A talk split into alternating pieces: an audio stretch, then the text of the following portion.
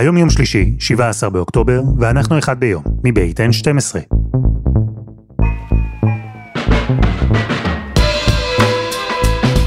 אני אלעד שמחיוף, ואנחנו כאן כדי להבין טוב יותר מה קורה סביבנו, סיפור אחד ביום, בכל יום.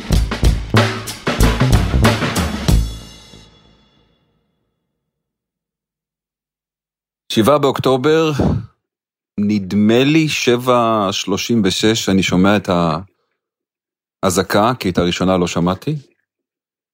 מתלבט אם להעיר פה את המשפחה. אה, שומע אחר כך את הבומים, הולך הצידה, אה, לראות מה קורה בטלפונים שלי, ואני רואה את כל הירי טילים והאזעקות. שיחה אחת קטנה לגיא סודרי, העורך, הוא אומר, כדאי שתבוא לפה. אני פותח את השידור אה, שעה ומשהו אחרי שהתעוררתי אה, שם בדסק בנווה אילן, לקראת תשע, ואתה מנהל שידור הכי מטורף, מוטרף, שעיתונאי עושה. כלומר, אנחנו בדרך כלל אלעד באים למקומות אה, אחרי שאירוע הסתיים, או כשאנחנו מבינים מה קורה. וכאן אתה מתחיל, לקח לי מעט מאוד זמן להגיד, אה, זה לא סבב. להכריז, אני מהאולפן. חברים, אנחנו במלחמה. אנחנו מביאים לכאן בדרך כלל עיתונאים, כתבים שלנו בחברת החדשות, קולגות, חברים. אנחנו מדברים איתם על אירועים שקורים, מבקשים מהם דיווחים ופרשנויות. אבל אנחנו חיים בזמנים אחרים. ובאירועים שקורים עכשיו, עיתונאים הם לא באמת רק עיתונאים. בימים האלה, עיתונאים ישראלים לא באמת יכולים להסתכל על המציאות עם אותם פילטרים רגילים, קצת מרוחקים, קצת ציניים. בימים האלה העיתונאי שבנו נדחק למקום נמוך נמוך בתוך הלב, גם כשיושבים באולפן. אז ביום ה-11 למלחמת אוקטובר 23 נדבר עם עיתונאי ועם חבר, אבל קצת אחרת. נעשה עוד שיחות כאלה בהמשך, אבל היום נדבר עם דני קושמרו.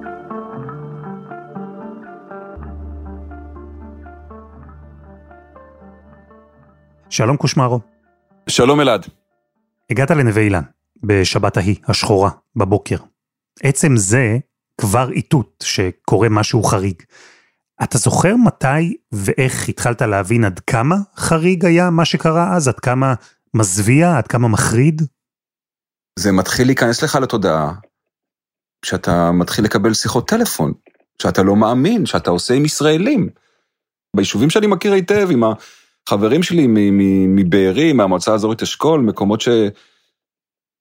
יש לי שם לא מעט חברים, רוכב שם באופניים, באופנוע, אוהב את המקום הזה. אחד, איך אמר לי שם פעם מישהו באחת אין ספור הכתבות שעשיתי, זה 95 אחוז גן עדן, 5 אחוז, 5 אחוז גיהנום.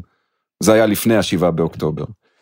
ואתה מקבל טלפונים מבחורה בוכייה, מאלה, יש לה קול של ילדה, אני חשבתי בהתחלה שהיא ילדה בת 12, שאלתי אותה בת, בת כמה היא, שהיא בוכה, והיא אומרת לי, ויש לי צמרמורת עכשיו שאני אומר לך, ראיתי את אבא שלי בעזה. יש לנו את אלה מבארי, על קו הטלפון, אלה. שלום. שלום לך. אני צריכה לחצו את אבא שלי. בת כמה את אלה? רגע, רגע, אלה, שנייה. בת כמה את אלה? 23. ולמה את אומרת שחטפו את אבא שלך? כי ראיתי תמונה בטלגרם מחדשות עזתים של תמונה שלו בעזה. כנראה שאימא שלי הייתה איתו וסבתא שלי שמעה על זה, אז היא נסעה אליהם גם הביתה והוא ניסה להגן עליהם, אז לקחו אותו לעזה. לקחו אותו. ראית את התמונה של אבא שלך ראיתי את התמונה של אבא שלי בעזה. את בטוחה? בלי בגדים, אני לא יכולה. כן, זה אבא שלי. אתם כולכם גרים בבארי? כן, לי יש דירה משלי, אז לא הייתי איתם בבית, אבל... אבל הוא כתב לי, הוא כתב לי שנכנסו וחוטפים אותם, והוא כתב לי, ואני לא, אין לי מה לעשות עם זה, לא היה לי מה לעשות. אני נמצאת בדירה שלי בקיבוץ, בקיבוץ בארי. בממ"ד? כן, מעולה בממ"ד. עם מי את שם? יריות, גם עכשיו. גם עכשיו.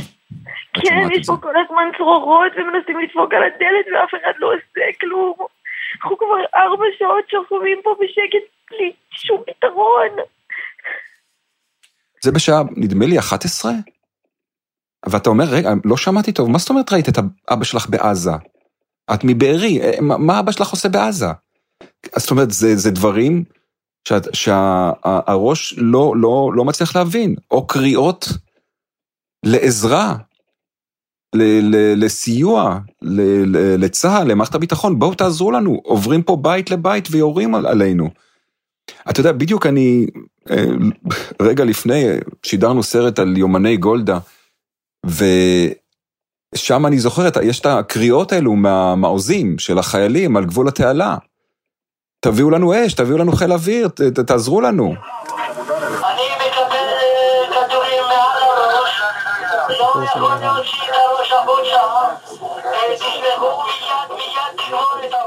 אז אותן שיחות אני עושה לא בתעלה ולא עם חיילים, אלא עם אזרחים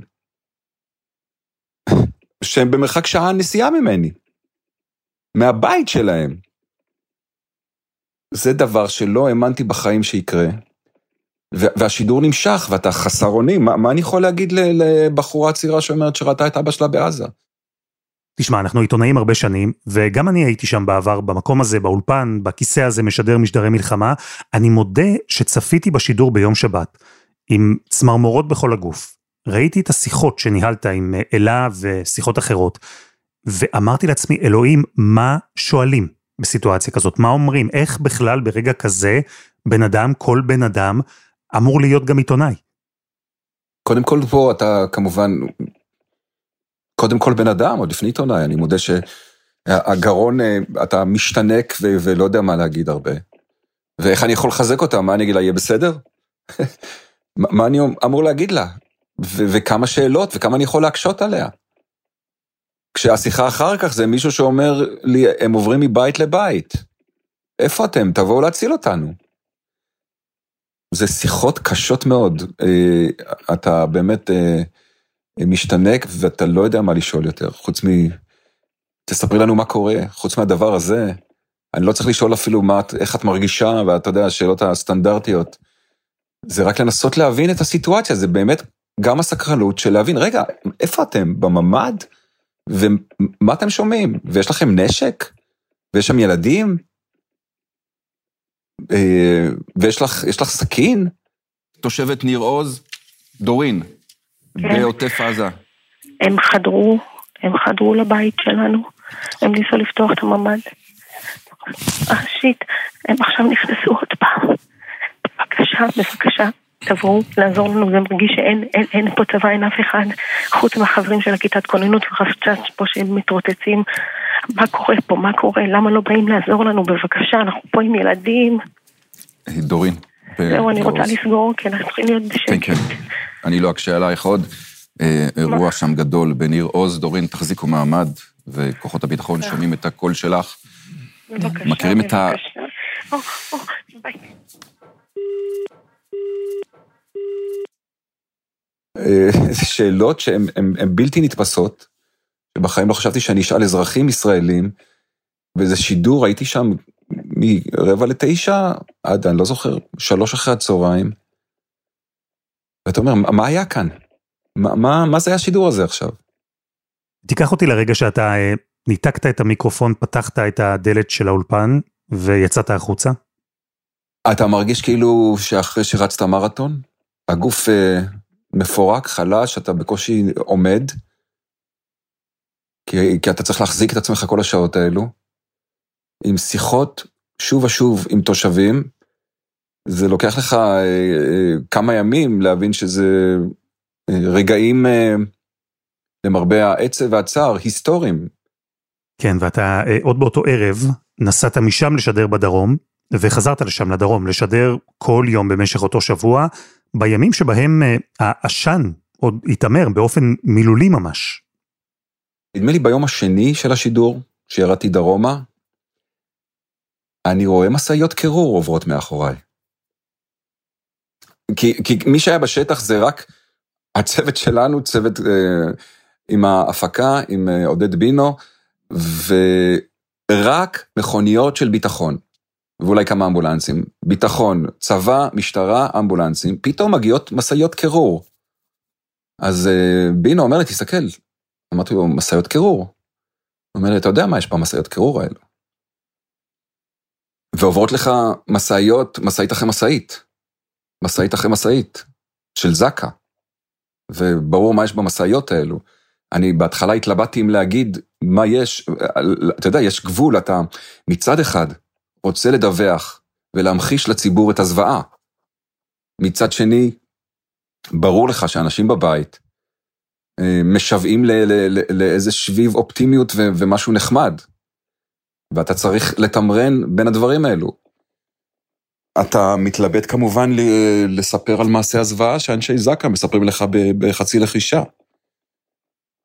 אתה מתלבט אה, לתאר את מימדי הזוועה של, אה, של הגופות שמוטלות שם בבארי.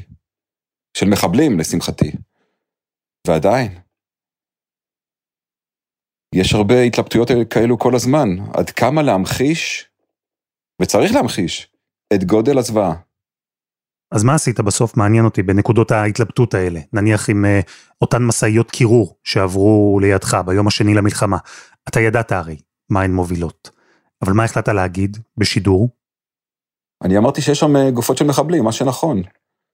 פחות, אה, לא, לא רציתי להגיד עדיין שיש שם גם, שזה משאיות עם ישראלים. זה, זה באמת התלבטות כל הזמן, מה לומר, כשאנשים צמאים למידע. וכמה ימים אחר כך קושמרו כבר אה, ממדי האסון התבררו, העדויות נחשפו, הצבא גם פתח לכניסת עיתונאים חלק מאותם יישובים שנפגעו, ואתה נסעת ליישוב אחד כזה עם אדוה דדון, נסעתם לקיבוץ בארי. התעקשתי להיות אה, ראשון עם העיתונאים שנכנסים לבארי, אה, ואתה יודע, אתה מדווח הרבה חדשות חוץ, אנחנו יודעים קוסובו וצ'צ'ניה ו... והמלחמה באוקראינה, אנחנו מכירים תמונות כאלו, אבל זה תמיד כאילו מעבר להרי החושך, זה לא קשור אלינו. ואז אתה נוסע בכביש 232, הכביש של העוטף, so called, ואתה רואה מכוניות הרוסות בצידי הדרך, ואזורים שלמים אה, שחורים מאש שהייתה, ואתה רואה את החניון הזה של אה, קיבוץ רעים עם המסיבה, מסיבת נובה שהייתה שם. ואתה רואה שהמכוניות שם, ומכוניות קטנות של חבר'ה צעירים, אתה יודע, שאין להם הרבה, שבאו לחגוג, בני עשרים ומשהו. ואז מראים לך את המיגונית שם, ש, שבה נרצחו ישראלים, באמת, בכיתת יורים, כמו, כמו בשואה. המילה הזאת חוזרת על עצמה כל הזמן, כמו בשואה, של שריפה והתעללות בגופות וירי, ואני מצטער אם אני, ואני עדיין לא ממש אומר מה, מה היה שם. ואז הכניסה לבארי, שנראית כמו... אזור אסון, באמת אזור אסון, עם אה, אין ספור גופות שעדיין מוטלות שם, של מחבלים, ואתה יכול לשער לעצמך שאת ה, את הריח של הקול, של האש, של, ה, של המוות שנמצא שם. ואתה הולך ברחובות, זאת אומרת, אתה יכול להיות בבארי, באיזה רחוב ירוק כזה, ש, שמזכיר לך איך נראה הקיבוץ הזה לפני שבעה באוקטובר, והולך סטייה הצידה, ואתה רואה את ההרס המוחלט של, של, שעשו שם הטנקים בין השאר, כדי להיכנס ללחימה, כדי לפנות המכוניות, ועלו על מכוניות, ואתה רואה את ההרס בבתים שעלו באש, שנשרפו על אנשים בעודם חיים, אתה רואה את הבלגן, את הכאוס המוחלט. אה, ומדי פעם איזה צעצוע של איזה תינוק, או... באמת, זה כמו בסר... בכתבות חוץ שהיינו על, עושים על אזורי מלחמה, זוועה. מי היה מאמין שזה יקרה לך שעה מהבית? זהו, זה מה שמעניין אותי, כי אחרי השיחות המטלטלות ממש, שניהלת בשידור ישיר לפני כל המדינה, פתאום הגעת למקומות האלה, המקומות שבהם ישבו האנשים שדיברו איתך אז, ברגעים הכי מפחידים והכי קשים בחיים שלהם, פגשת גם כמה מהם. פגשת למשל את אלה, שסיפרה לך על אבא שלה. כן,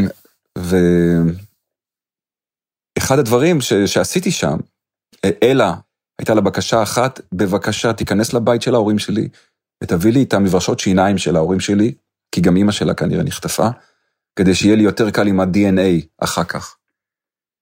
ובאמת, ב... כש... כשיש עדיין אש סביבנו, עם אה, תת-אלוף קובי הלר שליווה אותנו, נכנסנו לרגע ו- וחטף, אני, זה הבית של ההורים שלך, שיש בו קוביות פה במטבח? אלה זה קושמרו, איך אני יודע שזה הבית של ההורים שלך? יש בסלון, במ- במטבח יש מרצפות משובצות כאלו? כן, ויש ספק חלק. נכון, נכון, אז אני כאן. לקחתי כאן מהקומת קרקע. יש למעלה? איפה? איפה? מברשת מה שמצאתי. איפה? יש למעלה או, כאן? לא. רק למטה.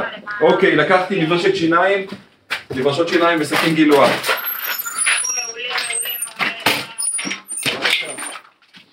ו- והרס מוחלט של הבתים, הרס מוחלט. רק לחשוב על הזוועה הזאת, יש לנו ילדים. לחשוב על האנשים האלו שמחזיקים עכשיו ילדים כ- כשבויים, אה, אה, אני, אני לא יודע, אני קורא להם אנשים, אני לא יודע מה זה. לא יודע מה זה.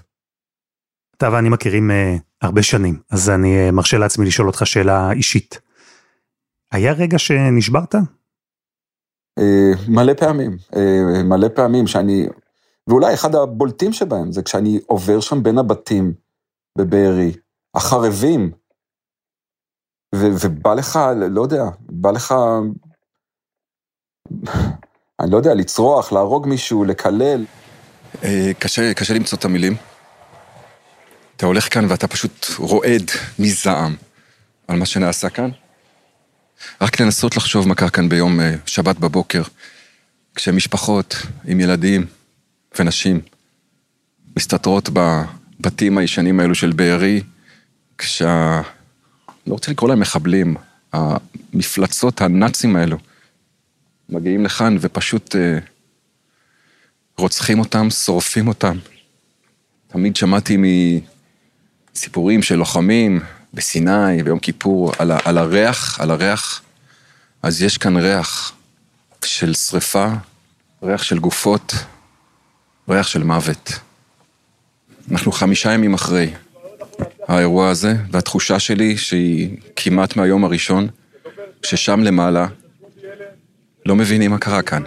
לא מבינים, ממשיכים להתעסק בפוליטיקה, בהוא אמר, בהיא אמרה, בהוא אשם, התקשורת אשמה. חבר'ה, אתם אשמים. זה קרה במשמרת שלכם. הדבר הזה, אם אנחנו תאבי חיים, אסור שיקרה שוב. אני לא רוצה לעשות עוד שידורים כאלו.